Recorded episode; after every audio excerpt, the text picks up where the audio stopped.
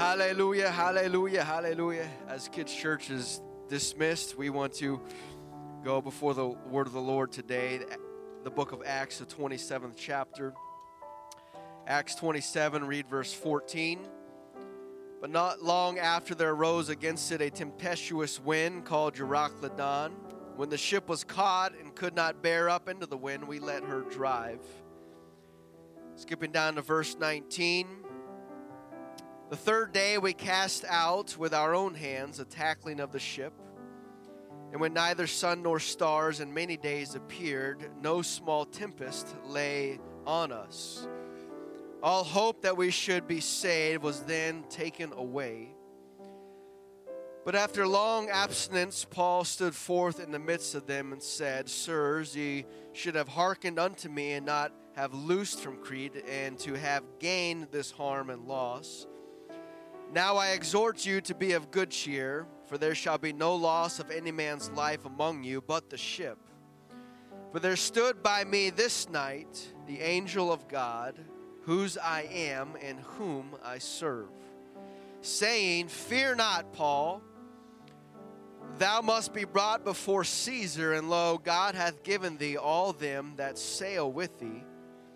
Wherefore, sirs, be of good cheer, for I believe God that it shall be even as it was told me. Can you imagine what would have happened had Paul not heard from God in the midst of that storm? He already said that all hope was lost.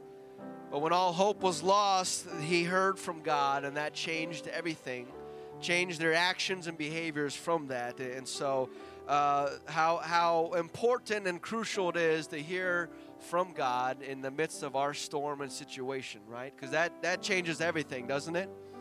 Our circumstance and the details say one thing, but hey, I want to hear what God has to say. I want the word from God to tell me what we need to do and where we need to go. Man, I want to preach to you today from that what was my title? I forgot my title. There we go. Equipped to endure. Equipped to endure. Turn to a few people, greet them in the name of the Lord Jesus, and you may be seated today.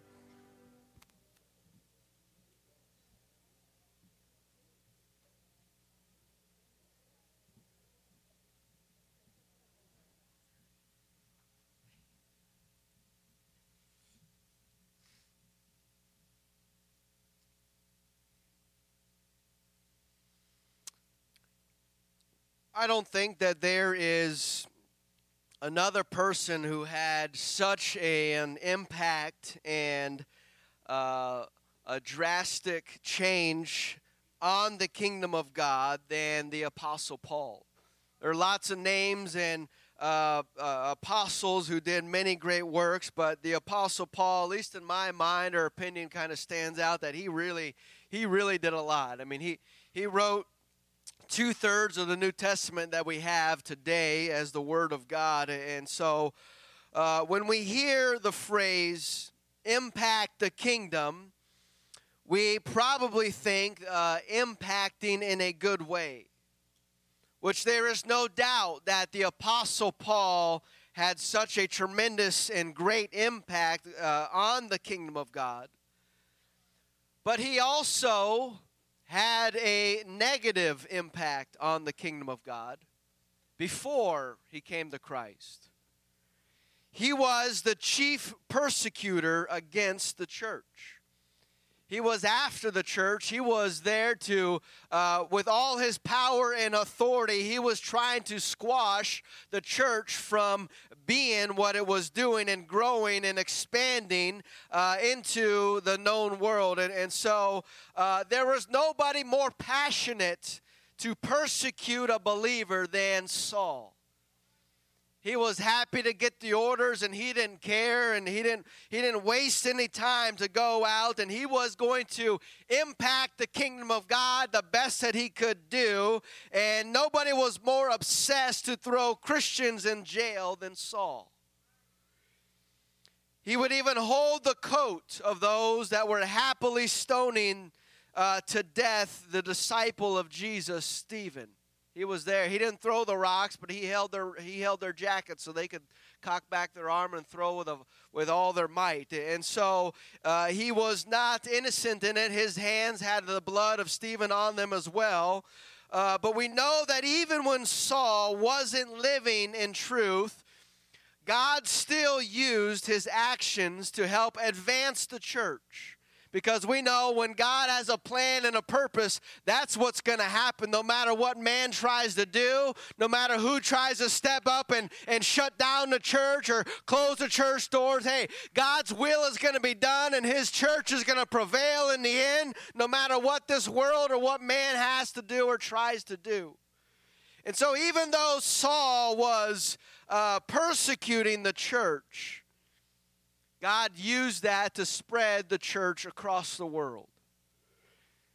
The pendulum of his passion ended up swinging the other way when he encountered Jesus on the road to Damascus. And so even Jesus extended grace and mercy and forgiveness to the top persecutor of the church, the Christian killer, the one who was killing his church members. Even God extended grace and mercy to him. And aren't you thankful for the grace of God in your life? Aren't you thankful that God extended grace to you, and he still does it today? Where sin does abound, grace does much more abound. I'm thankful that grace isn't just for a select few, but I'm grateful that he gives it all to anybody who is willing, not just the wealthy or not just the ones with a great name. But I wouldn't be here today except for the grace of God. And so it doesn't matter where we have come from. It doesn't matter where you are from or what your name, family name is, or what situation brought you here. Grace is here for everybody. Grace and mercy is here at the altars for forgiveness of sins. And if we confess our sins, he is faithful and just to forgive them. Aren't you thankful that he is faithful, that no matter what happens, he's going to be here for us? And so grace saved Saul from the life that he was living, and grace gave him a moment with Jesus on the road to Damascus, and it forever changed his life. The power of a single encounter with Jesus, it changes people's lives for the better. And I'm thankful for that encounter that I had, that you had with him, because it forever changed our life. And I just don't want that one encounter to be the only one that I have. I need an encounter with him every single day. I need to get a hold of him every time we come into this place, and to grab a hold of the hem of his garment, because you never know what another encounter can do in your life. And so Saul did more than just accept Jesus as his Lord and Savior, because if you keep on reading, Scripture says that Saul was filled with the Holy Ghost, and Saul was baptized.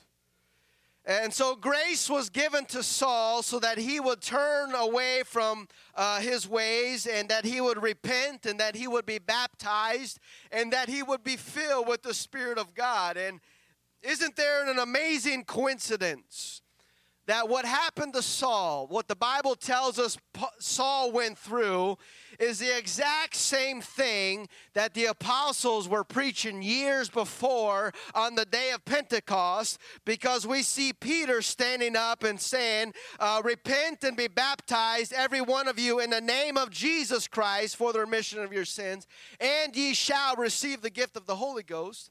For this promise is unto you, to your children, to all that are far off, even as many as the Lord our God shall call. And so if grace turned an assassin into an apostle, what can God do in your life? What can he do in the sinner's life out there? We don't know what God can do. We just know that he has the power to transform somebody into a dirty, rotten sinner, into a saint of the Most High God. And that transformative power is here today. And it's not just a one-time use, but it's an everyday use. It's an every time use. It's an every need use. God has the power to do that.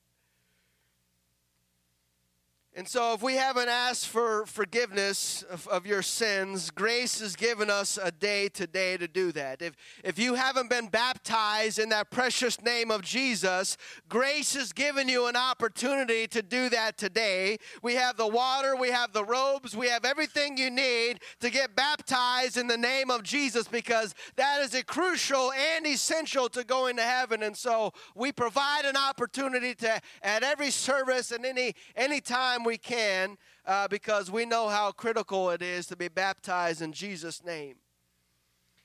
And so don't pass up what God has promised for you today. We all have been given a moment, and so why don't we get all that we can from God? Because we're not promised tomorrow. We don't know what tomorrow holds. We don't know what the end of the week holds. But all we have right now is this moment here. And so I don't want anyone to leave here without getting all of God that they want, because God will meet you at your hunger and your desire today. And so after this Pentecostal experience, Saul is now transformed into Paul, and he's on his way to become one of the greatest apostles in the New Testament. He dedicates his life to impacting the kingdom of God in a good way. And God uses him mightily to perform miracles and signs and wonders and many, many, many countless good works. And Paul starts living and walking the straight and narrow, living right and doing right, and blessing instead of cursing, and praying for people instead of persecuting them. But in our text, we find Paul in a ship.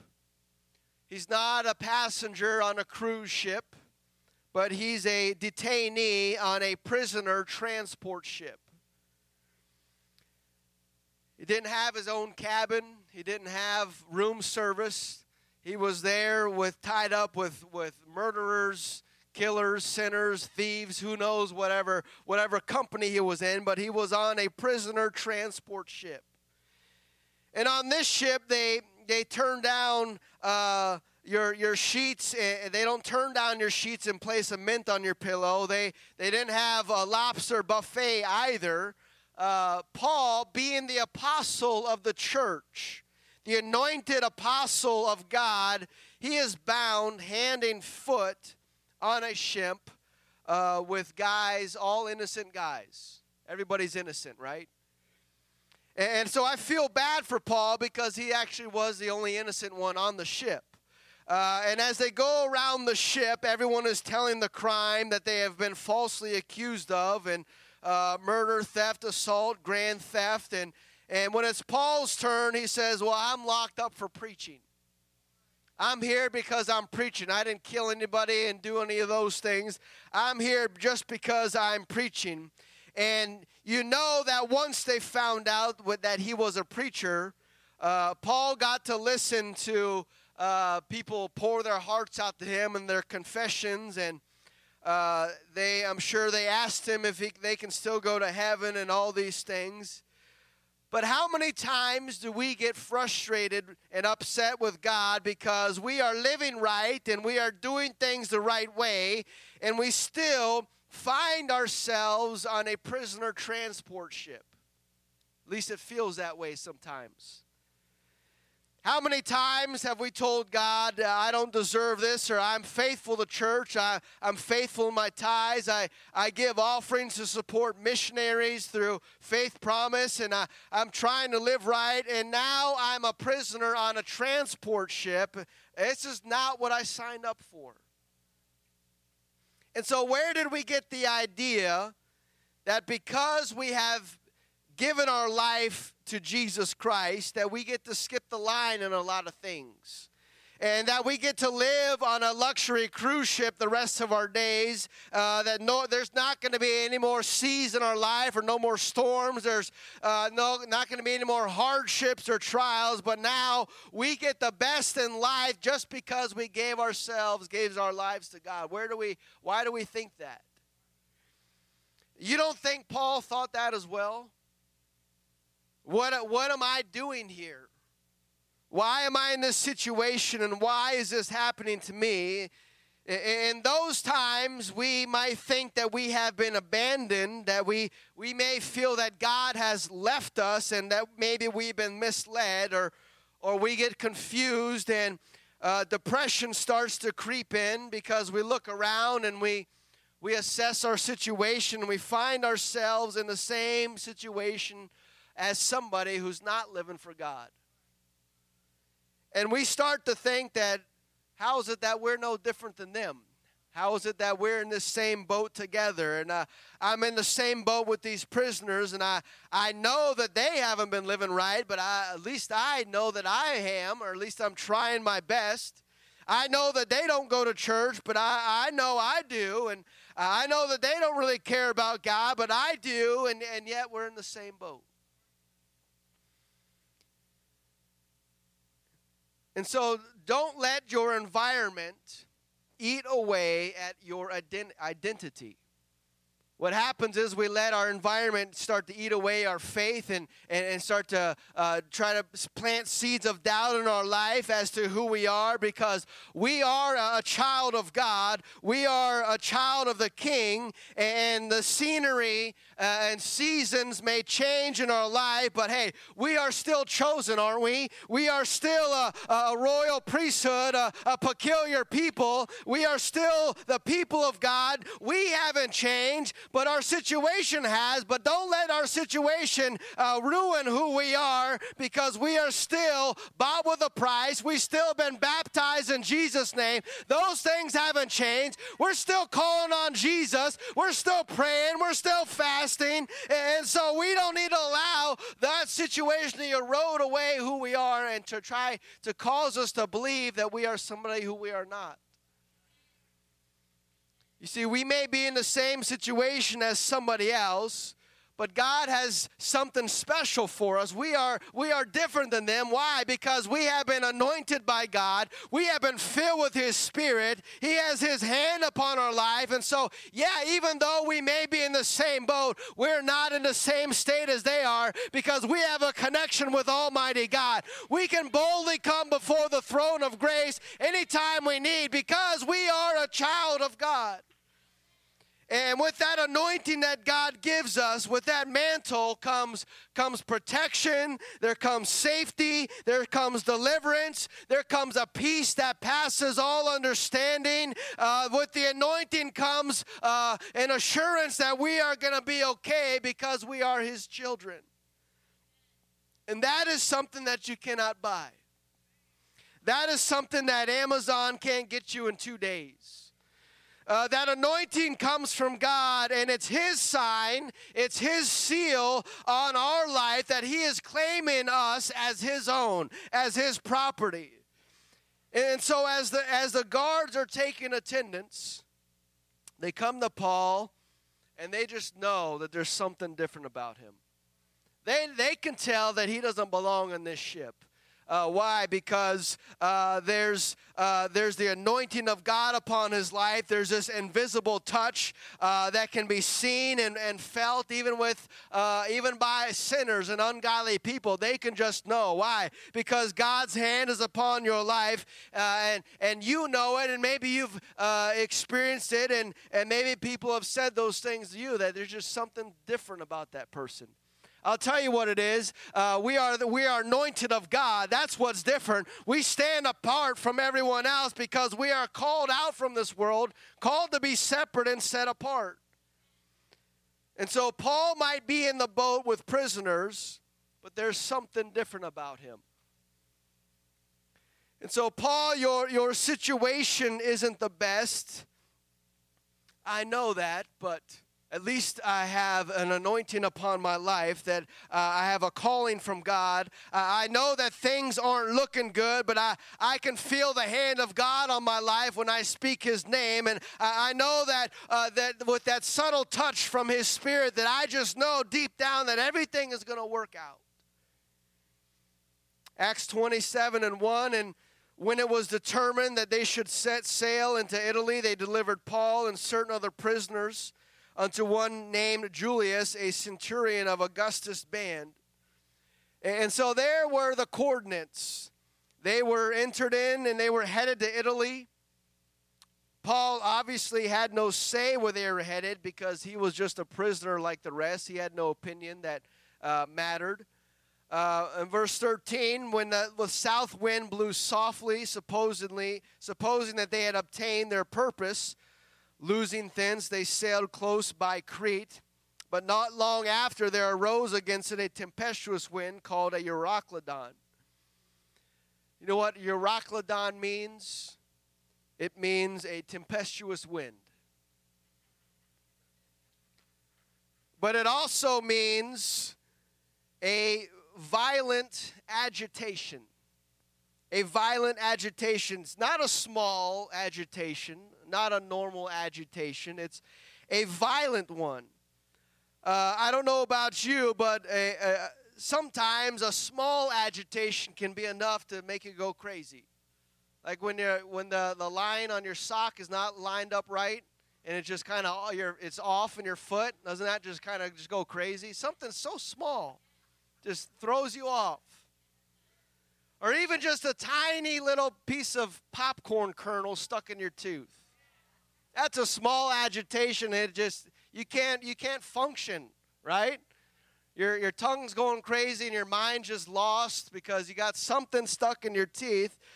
But imagine a Euroclydon stuck in your teeth. You wouldn't have any teeth left. You wouldn't have a problem with popcorn kernels, would you? But as annoying as an agitation can be, it's how we respond to it that determines our outcome. If you don't take your shoe off and fix your sock, then you're going to go crazy. If you don't get a toothpick and dig out that kernel, you're going to feel it all day long, every second of the day. Those are agitations that we can do something about. But what happens when we encounter a Euroclydon? When something comes in your life far beyond our control, that's when you need to let God deal with it. And that's when we need to put our faith and our trust in God, because we know that it's outside our control. There's nothing that we can do against that. We're just going to have to hold on and believe that God is going to do something. When we got to put our faith and trust in God and remind ourselves that we are a child of God, that we are a chosen generation, that we are called out, that we are sanctified, that we plead the blood of Jesus over our lives, and we got to trust that God is going to keep us and bring us through. That he will provide us an assurance, and that he will equip us, that we will endure through whatever it is that comes our way, and that we are going to make it through whatever agitation it is, so that we can continue doing his will and end up giving God glory through whatever it is that we bring, whatever trial, whatever tribulation. We want to make sure that God gets the glory through it all. And that means us submitting and surrendering to his will. An oyster is really not anything impressive to look at. It's raggedy and wretched and ugly and all these things. And oysters, they kind of like to be left alone. They just want to live their own life, kind of like us. But an interesting process happens when something comes into its life unexpectedly. When something beyond its control all of a sudden moves into its life. Something as small as a piece of sand, it may seem so small to us, but to an oyster, this thing is a Euroclydon. This thing is just messing up its life. Something so small as a piece of sand, when it comes into its shell and begins to agitate this oyster, the oyster has an internal protective layer called a mantle. And this mantle is activated when foreign matter comes into its life. And the mantle not only protects the oyster's organs and life, but it also releases something to combat the object, to combat the agitation, to combat this enemy or this thing in its life. The mantle releases nacre, which then covers the threat over and over. It keeps covering this thing up. It keeps pleading this nacre over it and covering and covering. And the threat or the circumstance is not removed, but it's just covered. And it just keeps getting covered by the mantle, just keeps covering it and covering it and covering it. And over time, this produces something. That piece of sand keeps getting covered by the mantle and the nacre, and all of a sudden now it becomes a valuable pearl. You see, sometimes things come into our life not to destroy us, but to produce something in us, to get us to get us to pray more, to get us to seek the face of God more, to produce something valuable in us that God's going to get the glory out. And sometimes we think it's just all here to wreck us and to destroy our lives, but sometimes God allows these things in our life just to become a small agitation so that it'll get us, maybe it'll wake us up and to get us active and to ignite that fire, that passion again in our life, and to get the fire burning again, to rekindle our desire and our hunger for God. Sometimes God's going to allow an agitation to come into our life. When we ask God to remove it, God says, no, I'm not going to remove it, but I'll help you cover it up. I'll help you put some nacre over. I'll get the mantle that I've given you is going to help take care of that. And you'll be better because of it, because it hasn't been removed, but it's been there. And it's caused you to become stronger and more focused and more determined in what God wants you to do, instead of him just removing it. And then we just move on like nothing happened. 2 Corinthians 12 says, and least I should be exalted above measure through the abundance of revelations. There was given to me a thorn in the flesh, the messenger of Satan to buffet me, lest I should be exalted above measure. For this thing I besought the Lord thrice, that it might depart from me. And he said unto me, my grace is sufficient for thee. My strength is made perfect in weakness. And most gladly, therefore, will I rather glory in my infirmities, that the power of Christ may rest upon me. And so if you need the power of Christ to rest upon you, guess what? You're going to have some thorns in your life. There's some agitations, some things in your life that cause you to be uncomfortable. And that is a good thing, because that's when God can begin to work in you and through you. And the mantle and the anointing that God has given you is covering that thing. And you're covering it with prayer. And you're pleading the blood of Jesus over that thing. And in the end, that's going to be a great glory unto God, rather than praying for God to remove it. See, God doesn't always remove the agitations in our lives. Sometimes he'll just cover them so that you can continue on doing what he needs you to do. So if he doesn't remove the storm in your life, guess what? That means he's going to bring you through it. And that means that storm is not going to destroy you. It's not going to get the better of you. But if it's not removed, then God's going to say, hey, we're going through this together. And you're going to be in there with God. And he's going to make sure you are going to come through the other side. And he'll cover you with his anointing and his mantle. And you're going to have that peace that you know, hey, no matter how bad this gets, I feel the call of God on my life. I feel his spirit moving in my life, and I'm going to make it through this, because God has equipped me to endure whatever it is he's got for me. Verse 21, but long After long abstinence, Paul stood forth in the midst of them, saying, Sirs, you should have hearkened unto me, and have not loosed from Crete, to have gained this harm and loss. And now I exhort you to be of good cheer, for there shall be no loss of any man's life among you, but of the ship. For there stood by me this night the angel of God, whose I am and whom I serve, saying, Fear not, Paul, thou must be brought before Caesar, and lo, God hath given thee all them that sail with thee. Wherefore, sirs, be of good cheer, for I believe God that it shall be even as it was told unto me. And so things aren't looking good on the outside, but Paul heard a voice from God. The angel came and gave him a word, and with that word provided the assurance, and he equipped Paul to say, hey, it's not going to be as bad as we think it is. Why? Because I heard from God, and God's got a plan and a purpose for my life, and I'm going to make it through it. And so I'm here to tell you today, if God has called you, and if he's got a plan and a purpose in your life, you're going to make it. You're going to survive. God's going to bring you through whatever it is that you're facing or whatever comes your way, no matter how big or how small it is. Why? Because he's going to equip you to endure through the end, and the anointing upon your life is going to help cover whatever thing comes in your life. What does a Euroclydon have against the power of God? It's a hurricane of a storm, and we know that we take shelter and we just sit there at the mercy of the storm.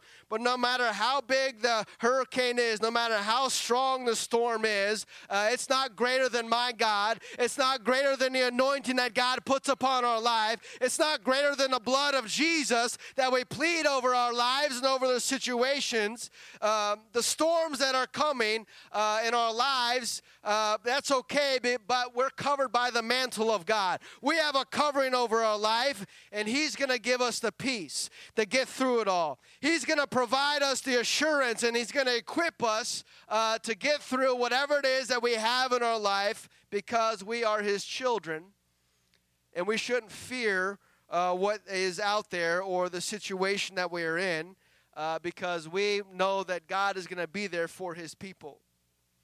And so I don't know where you are in life. You may be going through a storm right now, or maybe there's a storm on the horizon, but really it doesn't matter, does it? Because we are anointed of God, and he equips his people to get through and to endure whatever comes our way. And I'm thankful that he has a touch and a call upon our lives, because without that, where would we be? If Paul was not on that ship, what would have happened? They probably would have all died. But the fact that there was a man of God, a child of God on that ship,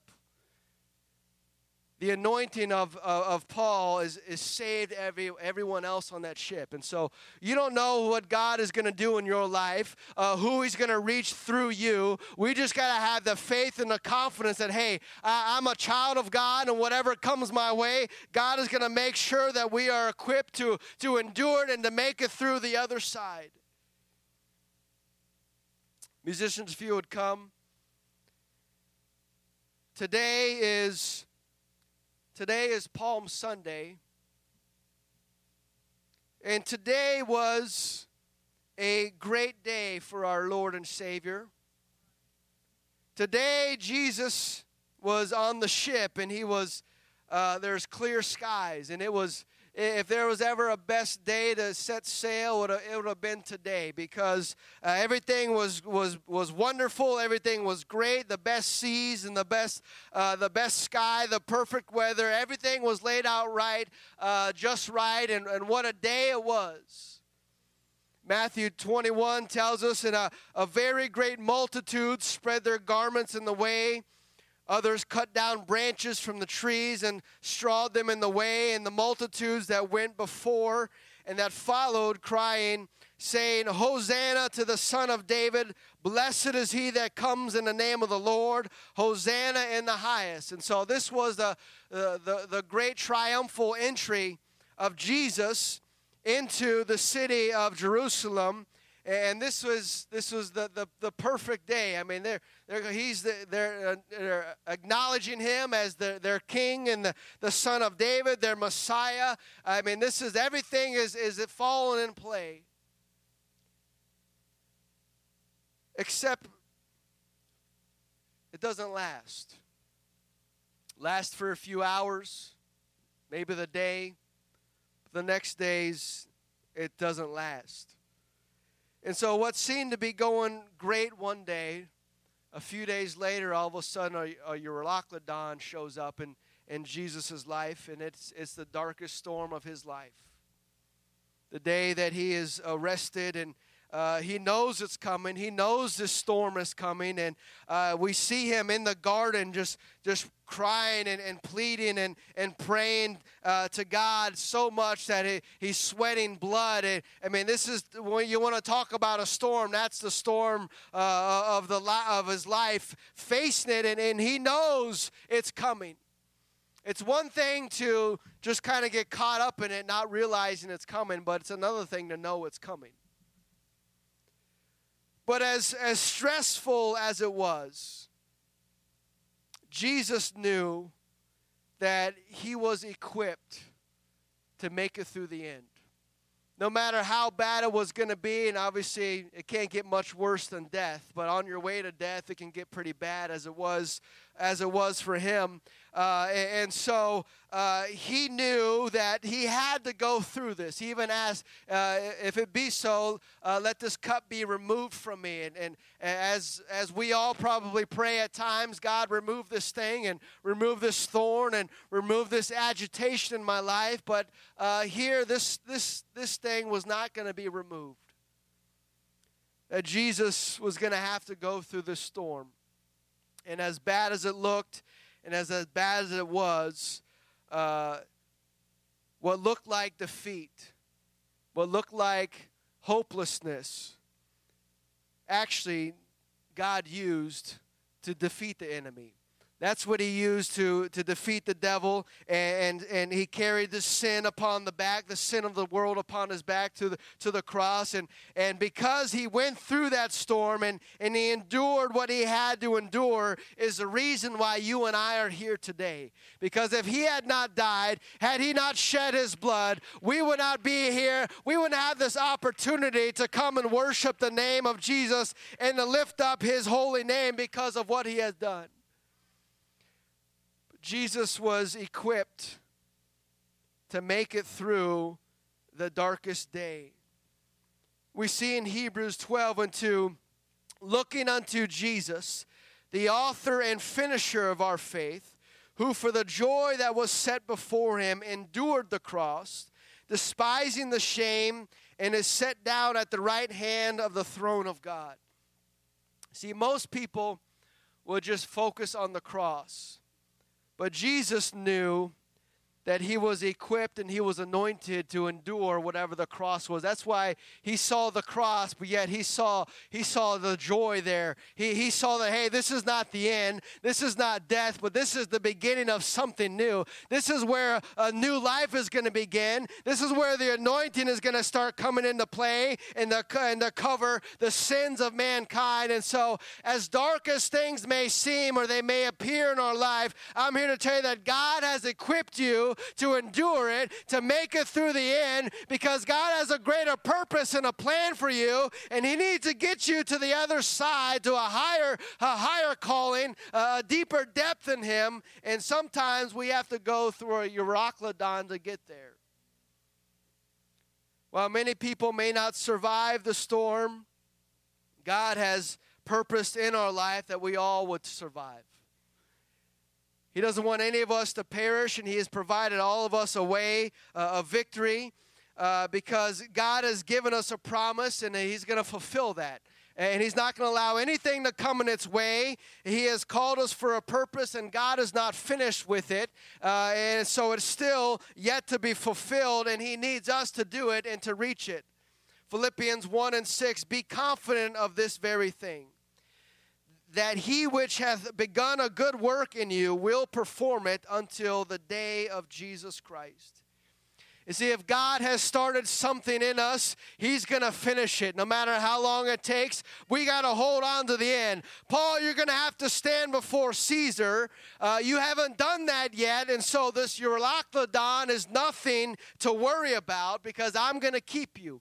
I'm going to protect you. I'm going to keep my hand upon you. And so what God has spoken to you and what God has promised and planned for this church, there's nothing that's going to stop it.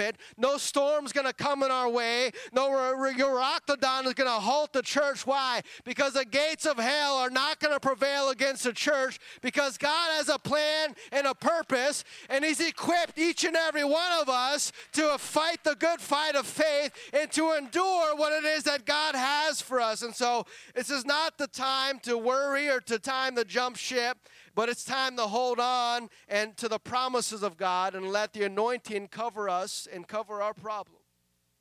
Stand with me today. Acts 27. As the shipmen were about to flee out of the ship, when they had let down the boat into the sea, under color as though they would have cast anchors out of the foreship, Paul said to the centurion and to the soldiers, "Except these abide in the ship, ye cannot be saved." Not because they cannot swim, not because they forgot their life vests. The reason that they would not be saved is because there was a covering upon Paul.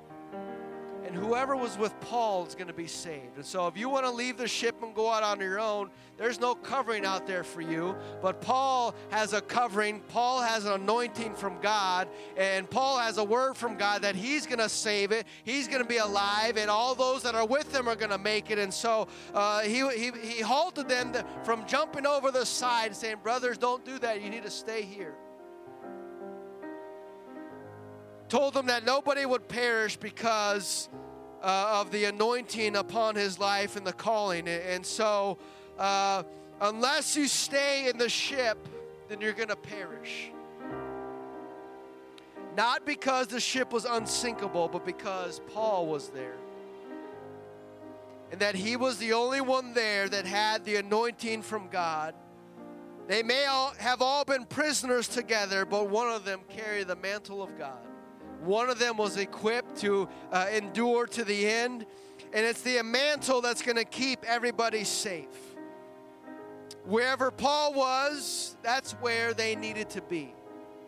Because he was the anointed one. And he's the one who heard from God. He's the one who had the assurance of God. And God was extending some grace to those prisoners, sinners, those backsliders. Not because of how they were living, but because how Paul was living.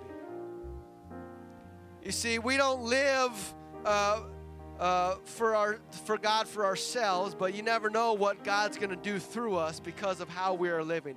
We are called and dedicated and set apart for God, and we don't know how many people are going to be saved just because of how we are living. Even though we stand apart and we're different than everyone else, that's fine. But if whatever I can do to help reach somebody, help bring them to the house of God, help make an impact in their life, and the best way to do that is to live and submit ourselves to the word of God so that the anointing and the mantle can cover our lives and cover us wherever we are. And so they were going to be saved because of his walk with God, because of his prayers. See, there are people in our life, family members, friends, co-workers, backsliders, that I believe that they are being kept safe because of you are there. That there's something special about that place. There's a covering over the schools that our children go to, and it's a covering that you cannot buy. It's a hand of God over that school because of God's children are there, and there's a hand upon your office building and your vehicle. Why? Because of you are there, because of the anointing and the mantle that God has placed on your life. And so we need to make sure that we are continuing to pray for them. Don't quit praying. Don't quit interceding for the lost, our family members, because I believe that grace is coming to them, that there's an opportunity coming to them. There's a calling coming to them to get in the boat. If you want to be saved, you need to get into the boat. You need to get into the church in these last days, because this is the ark of the day to carry us through whatever's going to come our way. You have to be in the boat. You have to be there with the people of God. And so now is not the time to slack off, or now is not the time to live a casual life, because time is running out and time is running short. And there are still unfulfilled promises of God. There are still unanswered prayers. And the church has a purpose. The church has a calling. The church is on course for revival. And so we got to raise up our sail, and we got to let God have his way in our lives. We have a prophecy of a mighty outpouring of his Spirit. Satan knows that there's going to be an end-time revival, and he doesn't want this to happen. He doesn't want us to reach our destination. He doesn't want you to survive what you're going through. He wants you to give up. He wants you to quit. He wants you to throw in the towel. And so the enemy tries to prepare a Euroclydon in your life to stir things up. But what does he want you to do? He wants you to jump ship. He wants you to get out and quit and to give up. But well, we have something from God. We've got his anointing upon our lives. We've got an assurance from God that he is going to equip us through whatever it is that we face. We know that the gates of hell are not going to prevail against the church. So as long as we are in the church, as long as we are the people of God, that's a great promise to hold on to, right? That's some kind of hope that we can say, hey, no matter how hard hell tries, hell is not going to win. Why? Because we are on the winning side. We have Jesus on our side, and God is going to do a mighty work in our life and in these last days, and he's equipped you and I to do what he's called us to do. And so we need the anointing of God in our life, because it's the anointing that covers us and that keeps us and provides us and protects us. And so whatever it is that's facing us, we know that God is going to equip us to get us through that. And we don't need to allow deceit and doubt and discouragement to come in our life. There's enough of that out there. There's enough of that hopelessness in this world. We don't need to be passing that around to one another. No, we need to be encouraging one another, lifting one another up and say, hey, we're going to make it, brother. Hey, we're going to make it, sister. We're going to get through this together. You're going to make it through. No matter how dark it is, no matter how hard it is, you have been equipped by God to make it through the storm and the trial in your life. So we can't tell the future, but we know that God has been faithful to us in the past. And we know that he is faithful with us today. And so no matter what tomorrow holds, I don't know the uncertainty of it, but hey, that doesn't matter. Why? Because God is always faithful. He's not going to leave us or forsake us. He's going to be there with us, and he's going to equip us. He's given us his Spirit to help fight the good fight of faith. And so whatever it is that we are facing, it's not stronger than God. It's not more powerful than his Spirit. And we have everything that we need to make it through the other side. But sometimes we get caught up in the fog of everything. I mean, Paul said, hey, after the third day of no sun, he said there's no light thing. I mean, this isn't a little storm. When you haven't seen the sun and the moon and stars in 3 days, it's not a tiny storm. But what happens in that, in the cloud of uncertainty, of all those things, that we can get a fog of war, of our minds get foggy, and we're not thinking clearly. We're not thinking right, and maybe we do decisions that we shouldn't do. But God does not want us to make those bad choices. He's given us everything that we need to have victory. And so the people of God should be victorious in all that we do.